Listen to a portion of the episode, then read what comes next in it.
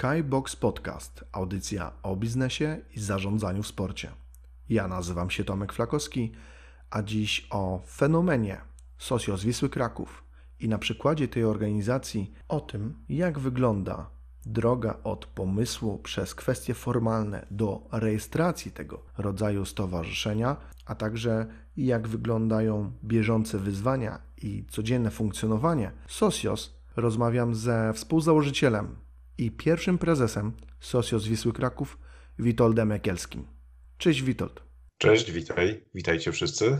Tak jak w zapowiedzi, e, chciałbym z Tobą porozmawiać dzisiaj o, o Twoim dziecku, chyba mogę tak mówić, czyli Socios Wisły Kraków. Mhm. Jak w ogóle mm, doszło do tego, że taka organizacja powstała? E, no, pewnego dnia dowiedzieliśmy się po prostu, że Wisła ma bardzo duży problem związany z finansami i że jest to problem, który już zagraża temu, byśmy mieli w ogóle gdzie grać. Nagle okazało się, że mm, miasto, któremu Wisła zalegała dużą, dużą gotówkę, powiedziało: Dopóki nam nie zapłacicie takiej, a nie innej kwoty, to po prostu nie otworzymy wam bram stadionu i nie będziecie mogli grać. No i nagle się okazało, że Wisła mówi, ale my takich pieniędzy nie mamy. W ogóle zaczęło się mówić dużo o problemach finansowych. No i my, kibice, zaczęliśmy myśleć, kurczę, ale przecież to może my, my byśmy coś zrobili. Każdy może coś ma, jakąś y, stówę, każdy coś od siebie da. No i tak powstało, powstała rozmowa na forum. Jej autorem był chyba Robert Sermak, który, e, który założył właśnie e, ten temat. Obecny dyrektor biura Socios i wiceprezes. No i od słowa do słowa pomyśleliśmy, że fajnie byłoby, gdyby to nie było, gdyby to nie była pomoc na zasadzie raz stówkę, dwa, a potem po pięćdziesiąt, tylko gdyby to była stała, konkretna pomoc. Najpierw okazało się, że jest problem, i y, kiedy zaczęliśmy myśleć o tym, że fajnie byłoby pomóc, to uznaliśmy, że fajnie byłoby, gdyby ta pomoc miała charakter ciągły, systematyczny, gdyby to nie było na zasadzie e, pojedynczej akcji, tylko fajnie byłoby, gdybyśmy po prostu stworzyli organizację, która pozwoli zagospodarować chęć ludzi do pomocy. I to jest ważne w stowarzyszeniu, że jest to po prostu organizacja, która pozwala zrzeszać ludzi, którzy chcą pomagać. Więc jeżeli na przykład myślimy w ogóle o Socios, to warto sobie powiedzieć o pierwszej zasadniczej sprawie. Socios to organizacja, organizacja, która zrzesza ludzi, którzy chcą pomagać. Jeżeli chcą pomagać, to dlatego, że mają więź z klubem, że kochają ten klub, że jak widzą potrzeby i problemy te, tego klubu, albo jeżeli chcą wspierać rozwój tego klubu, to rzeczywiście mają organizację, do której mogą przyjść ze swoją chęcią pomagania. I to jest, myślę sobie, taka jedna z ważniejszych e, rzeczy. Więź z klubem kibiców, którzy widząc problem, mają do kogo przyjść i mają po prostu organizację, która jest w stanie zagospodarować ich chęć. I tutaj to ważne, ta chęć na różne sposoby może się objawiać, bo to z jednej, bo najprostszym sposobem, co tu dużo mówić, jest wpłacanie regularnie e, gotówki w postaci składek ale kiedy uznaliśmy, kiedy pojawiło się nasze pierwsze głosowanie i tam w pierwszym głosowaniu było, był remont szatni dla y, dzieci, które w Akademii Piłkarskiej trenują, to nagle się okazało, że wśród naszych socjos jest jedna osoba, która pracuje w firmie y, budowlanej, dość dużej, no i ta firma powiedziała, Hmm, dzieciom, y, którzy, które grają w piłkę, to my bardzo chętnie zrobimy tą szatnię i wyremontujemy. Więc nagle się okazuje, że to stowarzyszenie to nie jest tylko organizacja do tego, żebyśmy wpłacali pieniądze, ale to jest tak naprawdę organizacja, która zrzesza ludzi, którzy mogą coś pomóc adekwatnie do problemów, które są. Powiedziałeś o tym, jak do tego doszło, że wpadliście na taki pomysł. A mm, zanim przejdziemy do kwestii samej rejestracji tego procesu już formalnego, to czy patrzyliście też na inne socios? Czy braliście przykład z, no, ze świata, tak? Z Hiszpanii, z, z Chorwacji? Tak, oczywiście. Mm, z jednej strony oczywiście mieliśmy gdzieś tam za uszami Barcelonę, która, której y, Socios odgrywają bardzo dużą rolę w ogóle w zarządzaniu klubu i wybierają prezesa. Patrzyliśmy także na to, jak działają takie y, stowarzyszenia w Polsce. Z tego co pamiętam, Stomil Olsztyn i chyba Górnik Zabrze mieli już takie stowarzyszenie. No, podglądaliśmy to i widzieliśmy na przykład, że tam są e, trzy różne składki. No i właśnie też od razu, kiedy pomyśleliśmy o tym, e, że mm, będzie, że składka to najprostszy sposób, na dodatek zwolniony z opodatkowania w sposób wprost napisany w ustawie. Więc kiedy uznaliśmy, że to właśnie składki członkowskie będą źródłem wpływu gotówki od ludzi, którzy mówią, dobra, okej, ja chcę pomagać, to e, rzeczywiście zaczęliśmy myśleć o wysokości tych składek. Fajnym tutaj pomysłem, to był pomysł akurat Piotrka Leszkiewicza, obecnego prezesa. Piotrek i Robert, o których wspomniałem, są założycielami także podobnie jak ja. Można powiedzieć, że to dziecko, o którym powiedziałeś na początku, że to jest takie dziecko, które ma siedmiu ojców i żadnej matki. Każdym razie to nasze dziecko, e, kiedy myśleliśmy o tym, jak je ukształtować, no to właśnie pomyśleliśmy o tym, e, to Piotr wpadł na to, żeby składki członkowskie e, były związane z kolorem gwiazdy, która jest pewnego rodzaju statusem mającym znaczenie podczas głosowania. No i oczywiście biała gwiazda, która jest symbolem Wisły Kraków stała się takim najwyższym poziomem składki, który obecnie wynosi 200 zł. Złota gwiazda to była składka 100 złotowa i srebrna gwiazda to było 50 zł. Wprowadziliśmy potem także składki pomniejszone dla, z ulgą 50% dla studentów. Także chyba mamy zapis, który mówi, że osoby wieku po 60 y, mają prawo skorzystać ze zniżki, ale to jest prawo, z którego wcale nie muszą skorzystać, prawda? Czyli adekwatnie do tego, jak ktoś ocenia swoje możliwości, może skorzystać, może płacić 25 zł lub nie. Prowadziliśmy także składkę dla dzieci, y, które mają status członka wspierającego. No tutaj ciekawa była historia, że pewnego dnia y, do nas zgłosił się kibic, który powiedział, że jego dziecko właśnie się urodziło i chciałby je od razu zapisać, tylko czeka na PESEL. No powiedziałem mu wtedy, że ten PESEL wcale nie jest potrzebny i że żeby jeszcze dzisiaj e, składał deklarację. No i w ten oto sposób okazało się, że w szeregi stowarzyszenia wstąpiło dziecko, które ma 4 dni. E, I to jest, tak sobie myślę, w ogóle chyba najmłodszy członek stowarzyszenia w ogóle w Polsce wśród wszystkich stowarzyszeń, które działają, bo no ja akurat zawodowo zajmuję się stowarzyszeniami, pomocą stowarzyszeniom, fundacjom. I, no i ja nie spotkałem się nigdy z tak młodym członkiem organizacji społecznej działającej w Polsce. W każdym razie, kiedy rejestrowaliśmy nasze, kiedy myśleliśmy w ogóle o tej koncepcji, no to właśnie było kilka takich dylematów do rozwiązania. Na przykład właśnie taki, czy wszyscy mają płacić równe składki, czy to, że ktoś płaci więcej, ma, ma oznaczać, że też jego głos podczas głosowania więcej znaczy. No i właśnie, jak pogodzić to, że stowarzyszenie to jest taka formuła prawna, gdzie każdy jest równy i każdy ma tyle samo do powiedzenia w najważniejszych sprawach. No i właśnie, jak podzielić, po, pogodzić tą ideę, tą zasadę wynikającą z prawa z tym, że chcielibyśmy jednak w jakiś sposób docenić to, że ktoś płaci 200 zł i w związku z tym ta jego kwota więcej daje możliwości niż osoba, która płaci 50 zł. No i w ten oto sposób pojawił się yy, mój pomysł na tapecie. Pomysł, który polegał na tym, że ok, uznajemy absolutnie yy, zasadę wynikającą z prawa, że na walnym zebraniu, bo wtedy każdy jest równy. w sprawach dotyczących zmian statutu, w sprawach dotyczących wyboru prezesa. Tutaj każdy bez względu na to, ile płaci, ma równe prawa. Natomiast w sprawach, które dotyczą przeznaczenia pieniędzy, tutaj głos tego, który płaci cztery razy więcej, znaczy cztery razy więcej. No, znowu, jak to pogodzić z tą zasadą każdy jest równy? Ano w prosty sposób.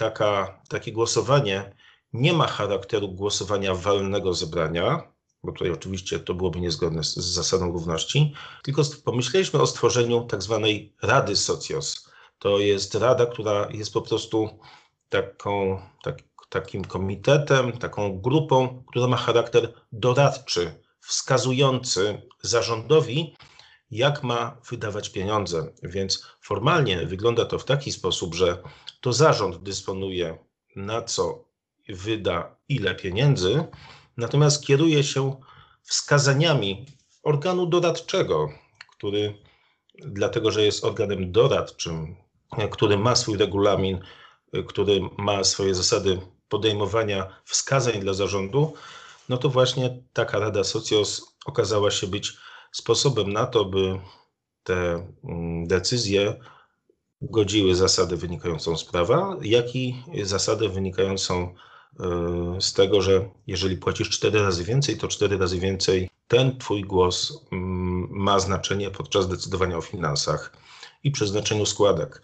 Do tej rady należą właśnie ci, którzy płacą więcej, czy należą wszyscy mhm. automatycznie? Do tej rady, a z automatu każdy członek, który stał się członkiem, przystępuje.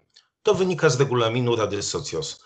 Jeżeli jesteś członkiem, od razu stajesz się członkiem tej rady. To w ogóle mm, no jest, to był podstawowy warunek. Z jednym zastrzeżeniem. Jeżeli jesteś dzieckiem, czyli jeżeli jesteś członkiem wspierającym, bo to jest też ważne, prawo o stowarzyszeniach pozwala na to, aby e, wprowadzić dwie kategorie członków. Jeden, jedna kategoria to członek zwyczajny. Normalna, zwykła osoba, która na równych prawach chce decydować o wszystkich sprawach na walnym zebraniu. Na to, I taką osobą może być wyłącznie osoba, która e, skończyła chyba 13 e, lat. Jeżeli to jest dziecko, to to, jest, e, to, to, jest, to, to musi być to oczywiście związane ze zgodą rodziców. Natomiast taka osoba ma prawo decydować o być członkiem zwyczajnym. My akurat w Socjos wprowadziliśmy zasadę, że jako członków zwyczajnych przyjmujemy wyłącznie osoby powyżej 18 lat, aczkolwiek prawo pozwala na to, żeby osoby powyżej 13 lat były członkami zwyczajnymi e, w stowarzyszeniach, dlatego na przykład harcerze mogą nimi być. Natomiast wprowadziliśmy też kategorię członka wspierającego. I członek wspierający, no to jest właśnie na przykład czterodniowe dziecko, które jest członkiem, które może o sobie mówić, że jest socjos, ale jednak nie może zagłosować wal, na walnym zebraniu i decydować o tym, kto będzie prezesem stowarzyszenia. Więc, więc taki członek wspierający nie może też głosować te, w Radzie Socjos na temat przeznaczenia pieniędzy, którymi stowarzyszenie dysponuje. Ale może o jeszcze jednej rzeczy chciałem powiedzieć, bo głosowanie nad przeznaczeniem pieniędzy jest tak naprawdę zwieńczeniem tego głosu, głos, głosowania. Zanim się głosuje, to się zgłasza pomysły. I to jest, myślę, e, też bardzo ważna sprawa, że każdy członek stowarzyszenia może zgłosić pomysł, każdy może zaproponować, że, że ja nie tylko płacę, ale mam też propozycję, by te pieniądze zostały przeznaczone na przykład na stworzenie pięciu stanowisk dla osób niewidomych, które przy pomocy asystenta mogłyby wyobrazić sobie, w którym miejscu jest piłkarz na boisku, tak aby mógł jeszcze lepiej poczuć atmosferę meczu i to, co się dzieje na płycie boiska. I to jest na przykład pewien pomysł, który każdy z członków mógłby zgłosić. Jeżeli mamy paletę 25 takich pomysłów, to nagle, jeżeli mamy wybrać z tego jeden albo dwa, no to trzeba zrobić pewien filtr, y, który y, wybierze te pomysły, które rzeczywiście dofinansujemy. I stąd się pojawił, pojawiła idea, żeby były dwie tury. Pierwsza tura to taka, w której wybierzemy spośród wszystkich zgłoszonych pomysłów dwa najlepsze, które przejdą do drugiej tury. No i tutaj rzeczywiście, z tego co pamiętam, w pierwszym głosowaniu mieliśmy chyba 20 zgłoszeń, bardzo różne to były pomysły. Z tego zostały wybrane dwa pomysły. Natomiast y, uznaliśmy też, że y, w drugiej turze już będzie głosowanie nad sześcioma maksymalnie pomysłami i będzie tam właśnie ta dwójka wybrana spośród pomysłów y, członków stowarzyszenia będzie pomysł zgłoszony przez Akademię Wisły Kraków. No, to były jeszcze czasy, kiedy Akademia była w TS-ie, dlatego osobno chcieliśmy wskazać, że e, pomysł będzie wskazywany przez Akademię i to będzie mm, po prostu kolejny wskazujący. Trzecim wskazującym będzie Wisła Kraków Spółka Akcyjna i dwa pomysły będzie mógł wskazać zarząd, jako ten, który widzi pewne problemy, trochę lepiej zna sytuację i z tego powodu ma prawo właśnie też coś zaproponować. Taka szóstka pomysłów, czyli dwa od członków wybranych, jeden od akademii, jeden od spółki i dwa od zarządu, są poddawane w ostatecznym głosowaniu, które jest, można powiedzieć, taką drugą turą wyboru celu. Taki sposób wyboru celu, który będzie sfinansowany, mamy w Radzie. Tak to działa. Zapisałem sobie hmm. podpytania do tego, natomiast e, chciałbym wrócić jeszcze do tego hmm. momentu rejestracji, żebyśmy krok po kroku przeszli cały ten proces. Wspomniałeś już, że Socios, e, wasze Socios działa e, w formie stowarzyszenia, czyli na mhm. mocy ustawy prawo o stowarzyszeniach. Tak. Powiedz y, proszę, na co w ogóle zwrócić uwagę przy zakładaniu Socios? Co jest najistotniejsze wówczas i kiedy w ogóle ten ruch Socios ma sens? Czy Twoim zdaniem e, Socios w klubie, który mm, nazwijmy to dobrze funkcjonuje, nie ma problemów finansowych, ma sens? Ja uważam, że i tutaj się poprawię. Socios, bo rzeczywiście powinniśmy to wymawiać Socios, bo to jest nazwa hiszpańska, więc nie powinniśmy tego czytać, wymawiać socios przez C, tylko rzeczywiście powinniśmy mówić socios. To do tej pory źle mówiłem, poprawię się teraz. Będę mówił no, po hiszpańsku, ale chyba jednak tak powinniśmy to wymawiać. E, w każdym razie pytałeś, kiedy to ma sens. No i mówiąc tak szczerze i e, krótko, zawsze ma sens bo jeżeli wokół klubu są kibice i jeżeli kibice czują się związani z klubem, czują jakąś więź, to zawsze warto pomagać klubowi. Tak? Jeżeli mówimy tak często o miłości do klubu, o miłości do barw, to dzięki Socios to może mieć rzeczywiście wymierny charakter i e, wy, wymierny e, skutek dla klubu. To już wtedy nie są puste słowa o miłości, przywiązaniu do barw, nie wiadomo co, tylko to jest po prostu pomoc. I to nie jest tak, że e, klub jako tako działa. Każdy klub ma problemy, każdy klub ma potrzeby.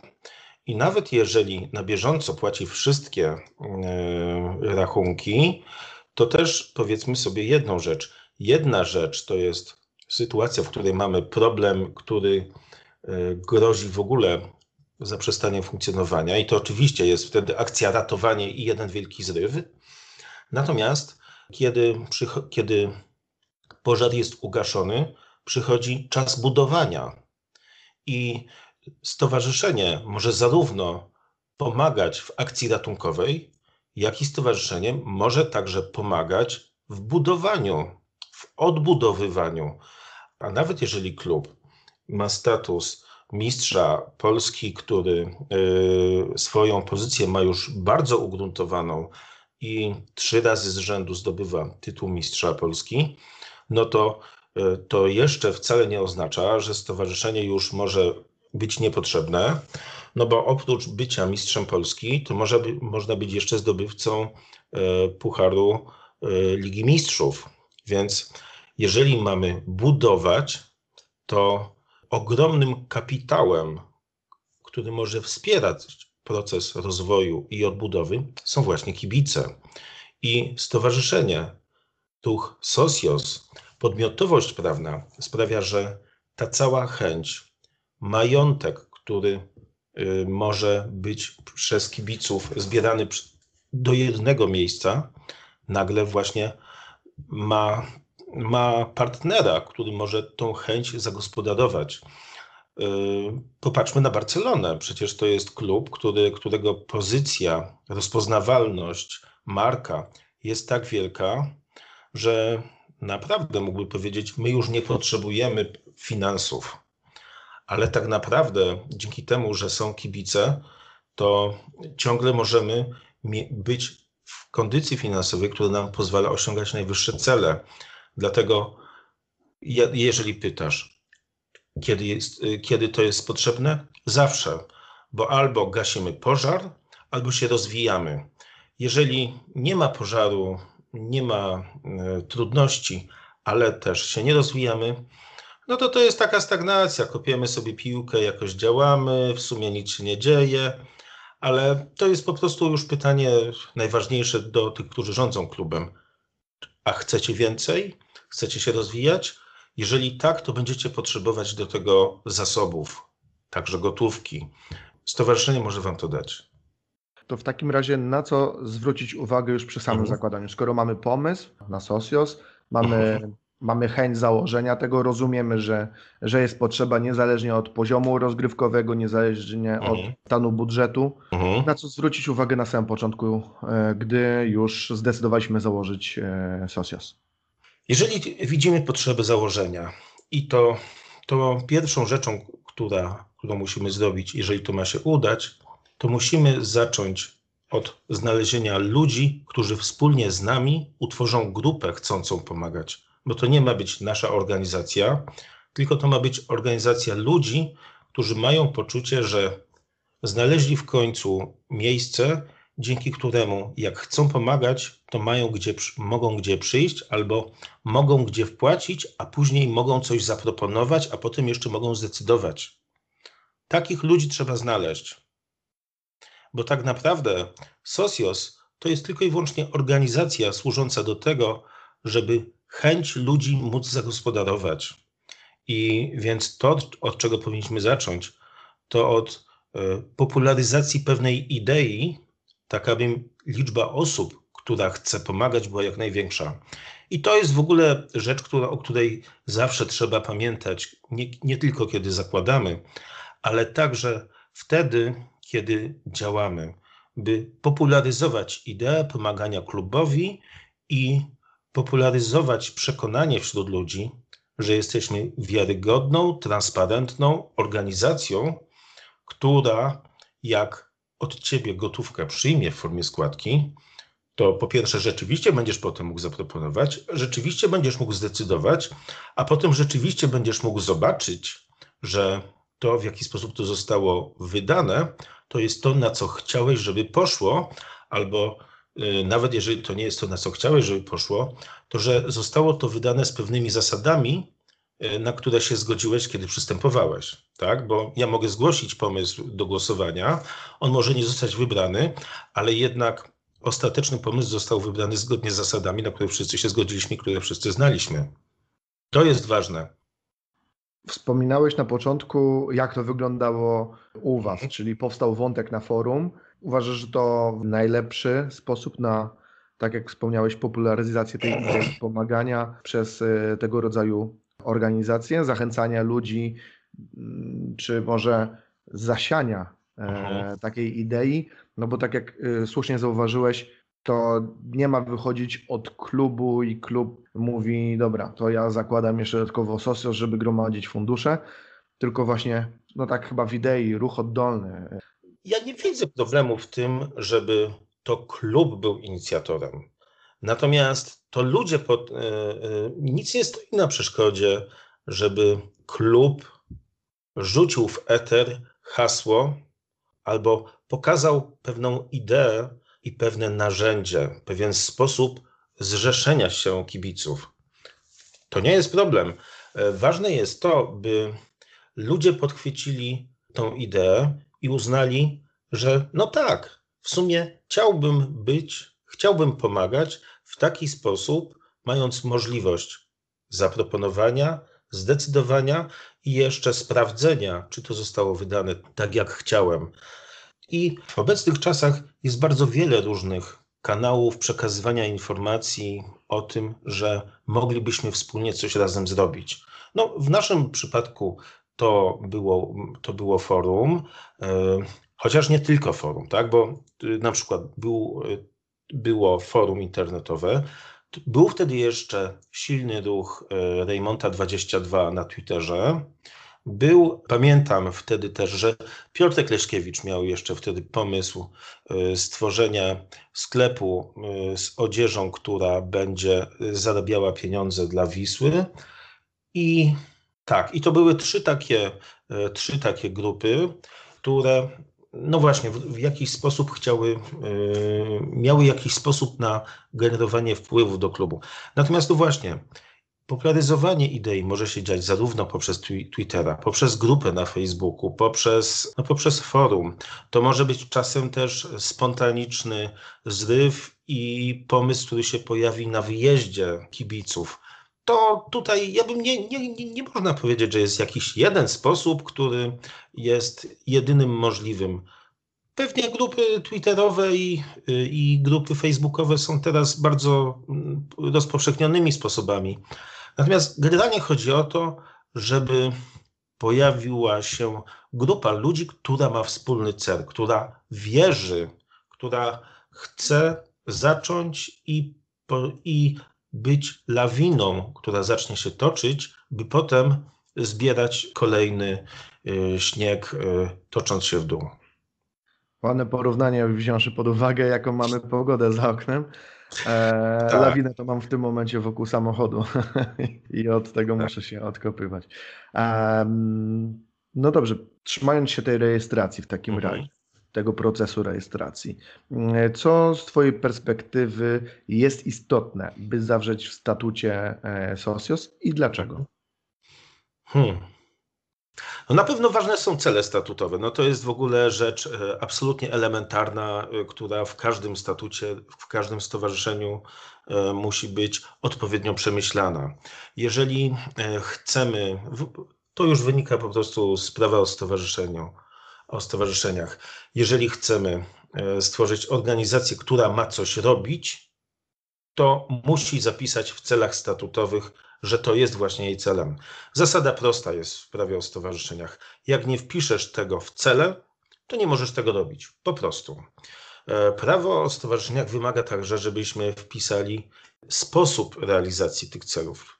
No i to też jest ważne, żeby wpisać do statutu, w jaki sposób chcemy to robić, e, w jaki sposób e, chcemy działać, bo mm, znowu, jeżeli nie wpiszemy tego do statutu, nie możemy tego robić, chyba że wpiszemy słowo w szczególności.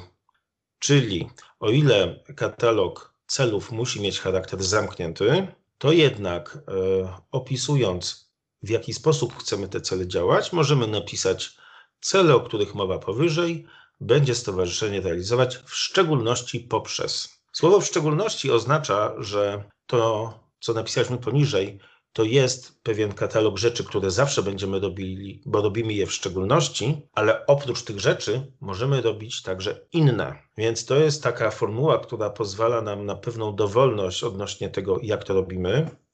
No i o tym warto pamiętać. Inną rzeczą, o której warto pamiętać, rejestrując stowarzyszenie, to to, by przemyśleć działalność gospodarczą.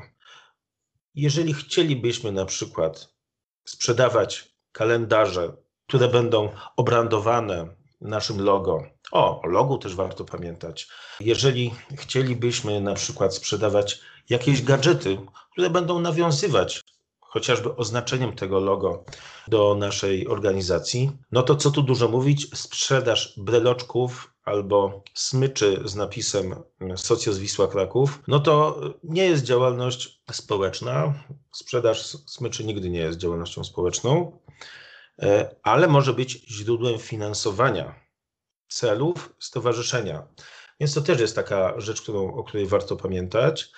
To, co na, o czym na przykład warto też pamiętać, to to, żeby wpisać do statutu, że stowarzyszenie ma prawo nabywać akcje, udziały w spółce, sprzedawać je, bo jeżeli chcielibyśmy, aby stowarzyszenie kiedyś stało się współwłaścicielem klubu poprzez zakup akcji albo posiadanie udziałów, to dobrze byłoby wprost wpisać, że stowarzyszenie może to robić.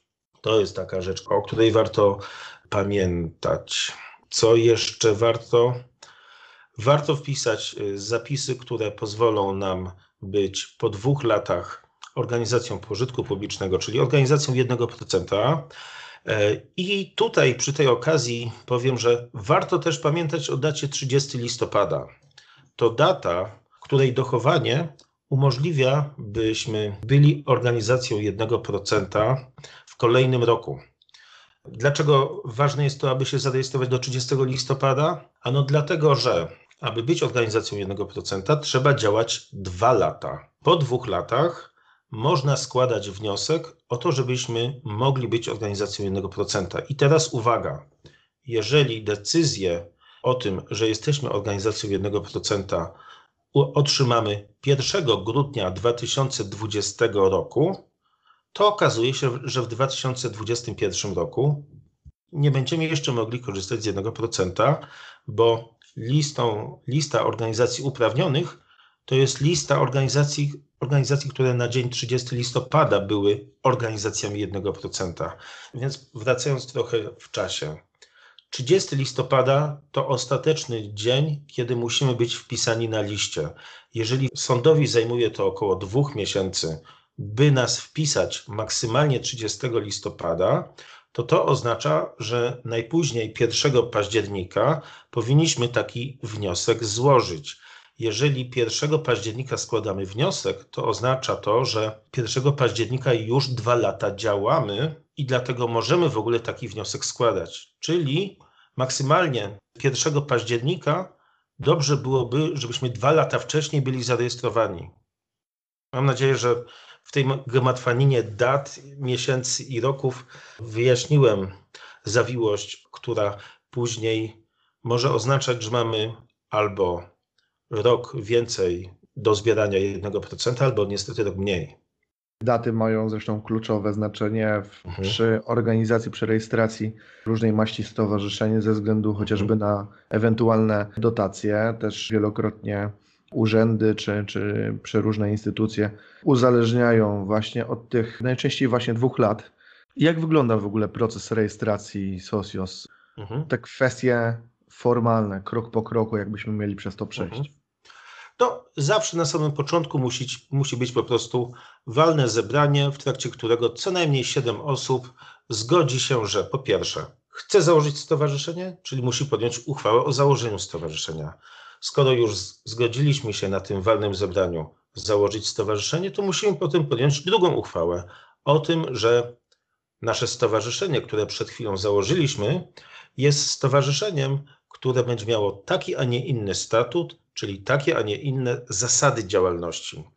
No i skoro już mamy ten statut, który także mówi o zasadach wybierania zarządu i komisji rewizyjnej lub też innych władz, które sobie wprowadzimy lub nie, no to skoro już przyjęliśmy statut, to teraz nadszedł czas na wybór zarządu, wybór komisji rewizyjnej, która w stowarzyszeniu kontroluje działalność zarządu.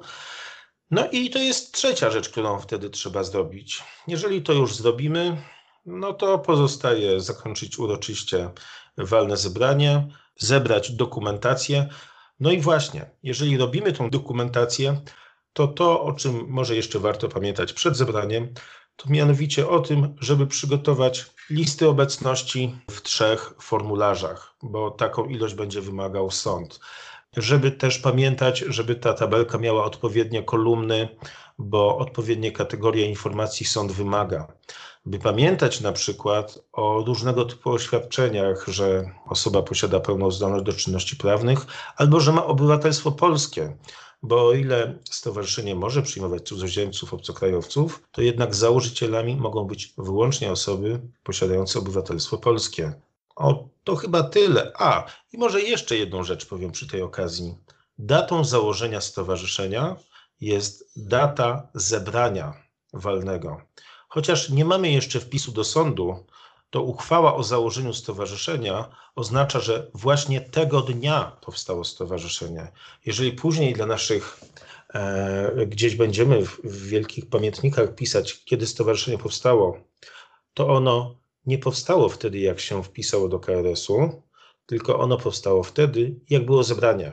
Data wpisu do KRS-u jest datą, kiedy stowarzyszenie uzyskuje osobowość prawną. Tak, to kluczowe, zwłaszcza przy ewentualnych sporach, kto był, kto był starszy historycznie. no, tak. no tak. Przechodząc do działalności, już samej działalności organizacji zwanej Socios, mhm. jak ona wygląda, jeżeli chodzi o te kwestie bieżące i od czego warto zacząć, na czym się skupić, a czego unikać od samego początku? Myślę, że warto zacząć od tego, byśmy podzielili rolę i podzielili się pracą, którą trzeba będzie zacząć wykonywać. Na pewno czeka nas gromadzenie deklaracji członkowskich, które w zależności od tego, jakiego klubu to jest e, Socios, może się okazać, że będą nam wpływać czasem w ogromnej ilości. Robert Sermak był taką osobą od początku i chcę powiedzieć, chcę, ja zawsze będę podkreślał, że praca Roberta była zbawienna. Bez, je, bez jego osoby byśmy mm, pewnie ten sukces nie byłby możliwy po prostu. Robert przez kilka pierwszych miesięcy jako wolontariusz prowadził całą naszą administrację. O, to, to o tym nie powiedziałem, o czym warto pamiętać. A mianowicie o tym, że członkiem można zostać składając deklarację w formie dokumentowej. To jest ważne, czyli że można wypełnić deklarację przez internet, a jest ona uwiarygadniana w taki sposób, że wpłacane jest wpisowe, które jeśli posiada te same dane, takie jak miejsce zamieszkania, jak te informacje podane na deklaracji członkowskiej, to można uznać, że rzeczywiście formularz, który został wypełniony, jest formularzem e, wysłanym przez tą osobę, która rzeczywiście chce, chciała się zapisać rzeczywiście możemy to uznać za podpisanie się. Dlatego bardzo ważne, naprawdę bardzo ważne jest to, żeby było wpisowe. Nie można pobrać składki członkowskiej od osoby, która nie jest jeszcze członkiem.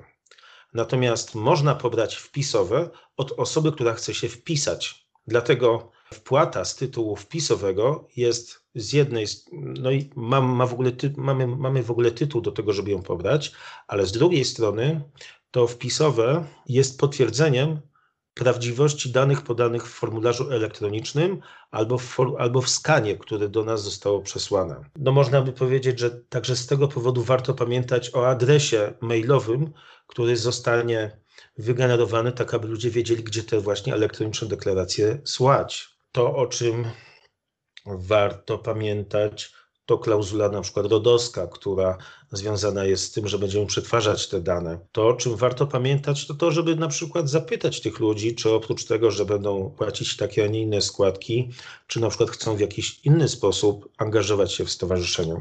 Natomiast o czym warto pamiętać, jak już zaczniemy działać, to mianowicie właśnie o tym, żeby podzielić y, rolę, bo i jedna osoba absolutnie będzie tą, którą czeka ogrom pracy.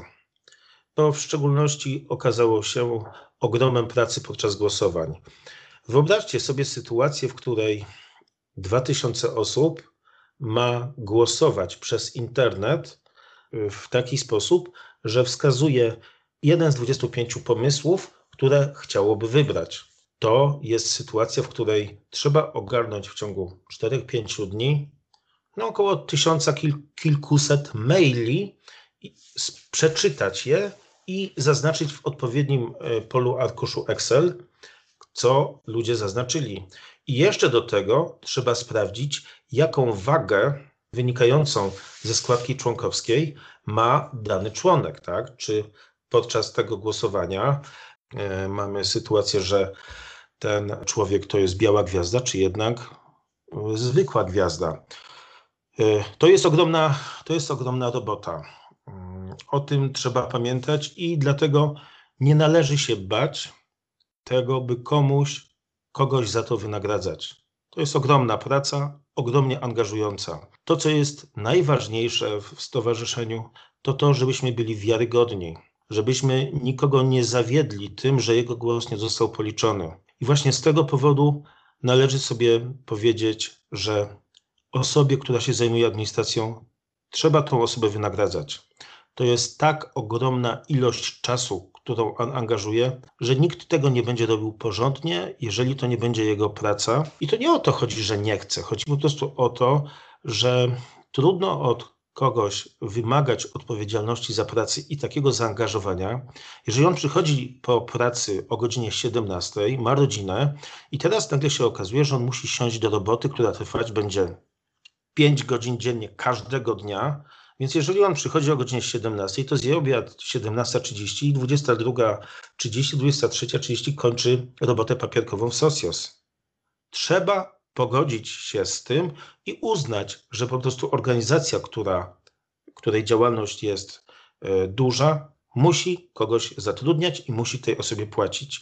I ja uważam, że o ile e, cele są społeczne, to należy kogoś wynagradzać w taki sposób, aby jeśli wykonuje swoją pracę dobrze, to żeby to była dobra pensja. Stowarzyszenie e, nie musi być kiepsko płacącą organizacją. Stowarzyszenie ma być profesjonalnie działającą organizacją, bo jeżeli mamy 2000 członków i każdy płaci co najmniej 50 zł, to siłą rzeczy pojawia się na naszym koncie co najmniej 100 tysięcy złotych miesięcznie. Jeżeli my tą kwotę pomnożymy przez 12 miesięcy, robi się z tego 1 200 lekką ręką. To jest kwota, przy której musimy profesjonalnie działać, a nie być stowarzyszeniem spontanicznego zrywu. Wskazałeś na to, od czego warto zacząć i na czym się skupić. Natomiast równie istotną kwestią jest tego, czego warto unikać, a jako już osoba doświadczona w tej tematyce, z pewnością takie wnioski masz.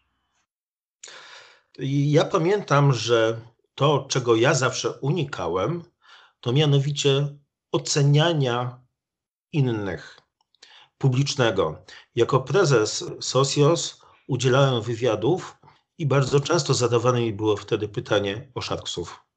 Było mi zadawane pytanie o, o to, co my myślimy o Marzenie Sarapacie. Było mi zadawane pytanie, czy nie boimy się im przekazywać pieniądze i tak dalej, i tak dalej. Ja zawsze wtedy mówiłem, że nie boimy się przekazywać pieniądze, ponieważ robimy darowiznę celową i jest nam po prostu wprost e, wskazane, na co te pieniądze mogą być przeznaczone, a poza tym oczekujemy od klubu później rozliczenia się z tego. To jest też taka może ważna rzecz, o której warto pamiętać, że nie tylko dajemy pieniądze, ale oczekujemy pokazania, że zostało to wydane. E, więc nawet jeżeli nie ufamy komuś, to mówimy mu: Słuchaj, masz pieniądze, dajmy ci pewien kredyt zaufania, ale jeżeli wiesz, nie, mm, nie, nie, nie wydasz tego tak, jak się umówiliśmy, to po pierwsze to będzie złamanie umowy, a po drugie, no może, może się okazać, że będziemy już potem przy kolejnym przelewie myśleli o zupełnie innym mm, sposobie obiegu gotówki, tak? Może bardziej kłopotliwym.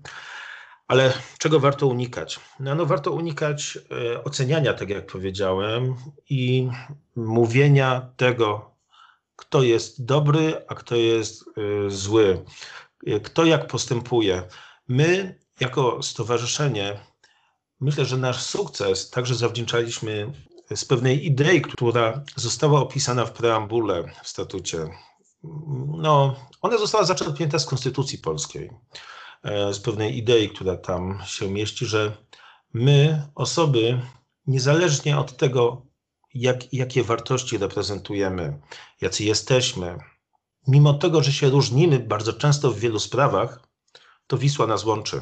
I właśnie dlatego, że wszyscy chcemy rozwoju i dobra Wisły, to nie sprzeczamy się o to, kto lubi e, szachy, a kto lubi filmy, filmy horrory i czy lepsze są komedie, czy może jednak brycz.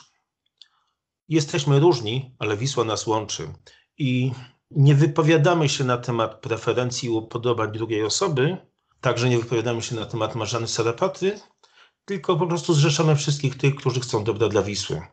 I, funkcjonuj, i koncentrujemy się wokół tego, co dobre, a nie z, y, koncentrujemy się na ocenianiu innych, bo my to dobrze, a oni źli. Myślę, że to jest bardzo cenna, cenna uwaga. Dla wszystkich, którzy, którzy chcieliby zacząć, e, bo, bo jednak te przestrogi są, myślę, niezwykle mm, ważne, żeby, żeby i je usłyszeć, żeby się nad nimi zastanowić. A mhm. jakie przestrogi i jakie wskazówki masz dla mm, osób właśnie, które by chciały założyć w swoim klubie, czy dla swojego klubu Socios, e, jeżeli chodzi o pozyskiwanie członków?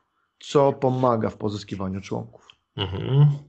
Bardzo duży napływ członków był wtedy, jak bardzo dużo o nas się mówiono w mediach. Bardzo pomagają media e, i tu nie trzeba się bać e, mediów, a taki strach często wśród kibiców się pojawia. Media lubią jaskrawe, nieszablonowe sytuacje. Na pewno taką sytuacją jest to, jak ktoś kogoś pobije, albo że kibole to lub tamto. I to powoduje, że trochę się czasem mediów boimy, ale media też lubią napisać o, o tym, że dzieją się fajne, nieszablonowe, dobre rzeczy, kiedy ludzie są dobrzy, łączą się i jest szlachetnie i dobrze. A takie tak naprawdę jest Socios. I kiedy się okazało, że znowu pomogliśmy, znowu przekazaliśmy kolejne pieniądze, to co też było ważne, my wszystkie przelewy pokazywaliśmy. E, tak naprawdę drobne, drobna pomoc dla klubu bardzo ważna, taka jak, nie wiem, sfinansowanie raty kosiarki leasingowej, tak? To była kolejna taka rzecz, która, y, która szła w świat. Znowu media o nas pisały. Kibice sfinansowali y, ratę, sfinansowali, nie, opłacili koszty gazu w ośrodku treningowym. Może o klubie to nie najlepiej wtedy świadczyło, bo się okazywało, że są kolejne rzeczy nie, niezapłacone, niezrobione, ale, ale y, dla nas to było paliwo pokazujące, że znowu działamy, znowu pomagamy. Ludzie, y, ludzie widzieli, o kurczę, ale fajnie. I wtedy, i to, nam, to nas bardzo napędzało. Ogromną, ogromną i cudowną akcją było, była akcja Kluby dla klubu, kiedy małe kluby pomagały nam i dobiły ściepy na, na swoim podwórku i wpłacały po jakieś, jakieś drobne pieniądze typu 2-3 tysiące i nagle się okazało, że z tego z, tej, z tego pospolitego duszenia zrobiła się duża kwota. To też pokazywało pewną szlachetną akcję, że szlachetną ideę. Nagle się okazało, że kibice i sport jest fair, że idea fair play, o której się kiedyś mówiło, nagle znowu odżyła. To była taka rzecz, która nam bardzo pomagała w w tym, że nowi członkowie się pojawiali. Bardzo nam też pomagała sytuacja, e, e, takie sytuacje, kiedy ktoś znany do nas przystępował, kiedy przystępowali do nas piłkarze. Bardzo dużo piłkarzy jest e, w Socios. Marcelo, Zdenek Kondraszek. W czym Twoim zdaniem tkwi sukces Socios Wisły? Myślę, że tutaj wiele czynników się na to zbiegło. Ja na samym początku powiedziałem, że aby to wszystko się wydarzyło, muszą być ludzie, którzy chcą pomóc, a którzy chcą pomóc, dlatego, bo czują więź. I to, co bardzo pomogło e, w zbudowaniu tej więzi, to cudowne chwile, które my spędzaliśmy na Rejmonta, kiedy Wisła biła się z Lazio, kiedy biła się z Parmą, kiedy po bramce samobójczej Baszczyńskiego doprowadzaliśmy do dogrywki i przechodziliśmy dalej. To były niesłychane, cudowne wspomnienia i kiedy się nagle okazało, że ten klub, z którym tyle mieliśmy cudownych, wspaniałych przeżyć, ma problemy, to to była rzecz, która ogromnie zaprocentowała. Więc y, ten nasz sukces mm, był wypadkową tego, że z jednej strony pojawili się ludzie, którzy czuli więź i sentyment, i mieli wspomnienia, i powiedzieli: No jakże to? To ta Wisła, która się tak biła, która była taka wielka, teraz ma upaść, ma nie, ma nie grać na swoim stadionie. Trzeba coś z tym zrobić. I to była taka rzecz naturalna, która wyzwoliła u ludzi chęć. Zróbmy coś. Druga taka rzecz, skoro jest już zróbmy coś, ogromna chęć, to pojawiła się organizacja, która wydała się być wiarygodna gdzie wśród założycieli i wśród osób zarządzających pojawili się ludzie, którzy w żaden sposób nie byli związani ze środowiskiem, co do którego można było mieć zastrzeżenia. Y, to była druga rzecz, więc pojawił się ktoś, dobra, to skoro chcę pomóc, chcę coś zrobić, to mam komu przekazać pieniądze, oni już pomogą. Pojawił się, myślę, że po prostu wiarygodny, przemyślany pomysł i idea, którą można było ludziom zaprezentować. Oni to zrozumieli, powiedzieli, dobra, wchodzę w to. Pojawili się kolejni ludzie, którzy nas uwiarygadniali, czyli znane twarze. Pojawiły się przelewy i potwierdzenia przelewów. Pojawiły się sprawozdania po każdym miesiącu pokazujące, na co pieniądze poszły i ile mamy jeszcze pieniędzy. Nagle się pojawiła zupełnie nowa jakość. Zobacz, przystąpiłeś, wpłacasz i od razu wszystko wiesz, na co poszło, a ile jeszcze pieniędzy mamy. Nagle się okazało, że, robi, że pojawił się ruch i atmosfera. I nie tylko ludzie chcą działać i coś robić, ale także mm, y, przyszli ze swoimi firmami, które, które powiedziały: My się zajmujemy organizacją koncertów, to może by znane osoby zaśpiewały dla Wisły. To był sukces. To, to, to myślę sobie, że nam bardzo pomogło. Natomiast trochę znowu wracając do Twojego poprzedniego pytania, to czy tylko w Wiśle to się może udać? No nie.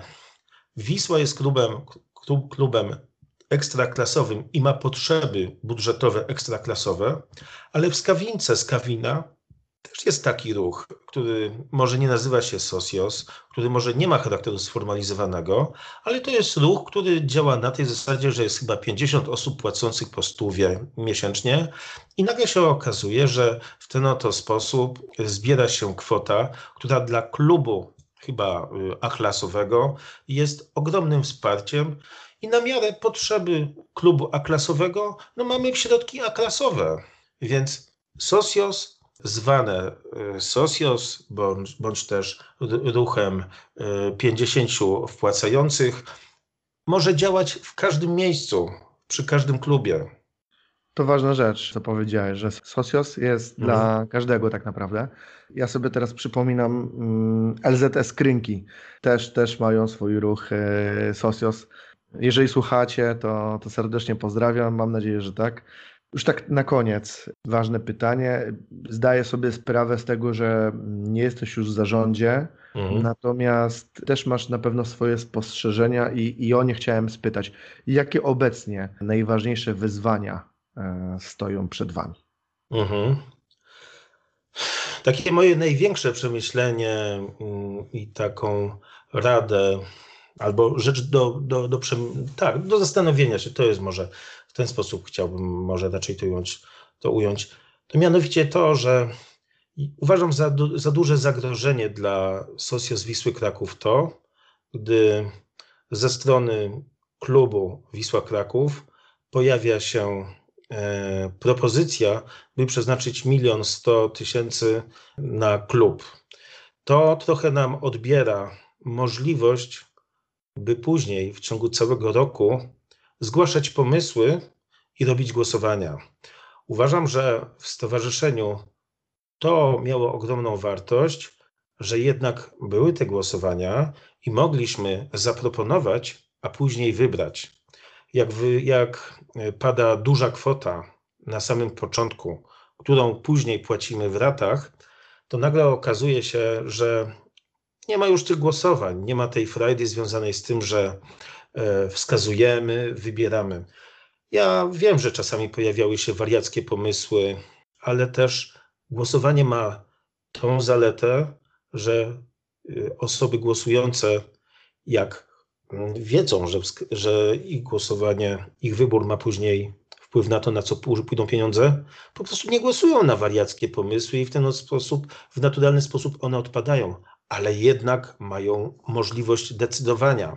Jeżeli raz w roku robi się głosowanie, na którym pada propozycja zarządu, by stowarzyszenie przekazało milion sto złotych, to w ogóle przy tym autorytecie, który ma zarząd i klub, uzasadniając przy tym potrzeby na milion sto Naprawdę to nie jest żaden problem, żeby klub ładnie napisał o potrzebach na milion sto, jak i to nie jest żaden problem, żeby napisał o potrzebach na dwa miliony i na trzy miliony. Zawsze się znajdą potrzeby. I zawsze, jeżeli klub napisze, że taką kwotę potrzebuje, to jak no, zwykły członek napisze, a ja proponuję, żebyśmy przeznaczyli to na jakąś tam inną drobnostkę, to ja nie wierzę w to, żeby pomysł zgłoszony przez Wisłę Kraków nie wygrał. Niby oczywiście wszystko jest zgodnie z regulaminem i, i zgodnie z ideą, ale grzebiemy zapał ludzi do zgłaszania pomysłów, do tego, żeby się włączali, do tego, żeby później decydowali. I to jest, uważam, problem. Unikania e, tego rodzaju problemów i dalszego rozwoju Socjos Wisły życzę i Tobie i wszystkim kilku tysiącom już członków, a, a w przyszłości może i nawet kilkunastu. Wszystkie osoby z Krakowa, okolic, z Małopolski, w ogóle z całej Polski i ze świata kibicujących w Wiśle zachęcam do mm, zajrzenia na stronę socioswisla.pl po, po informacje. A za dzisiaj bardzo Ci dziękuję. To była niezwykle przyjemna. Mam nadzieję, że dla większości chociaż częściowo wyczerpująca zagadnienie Socios jako organizacji funkcjonującej w polskich realiach rozmowa.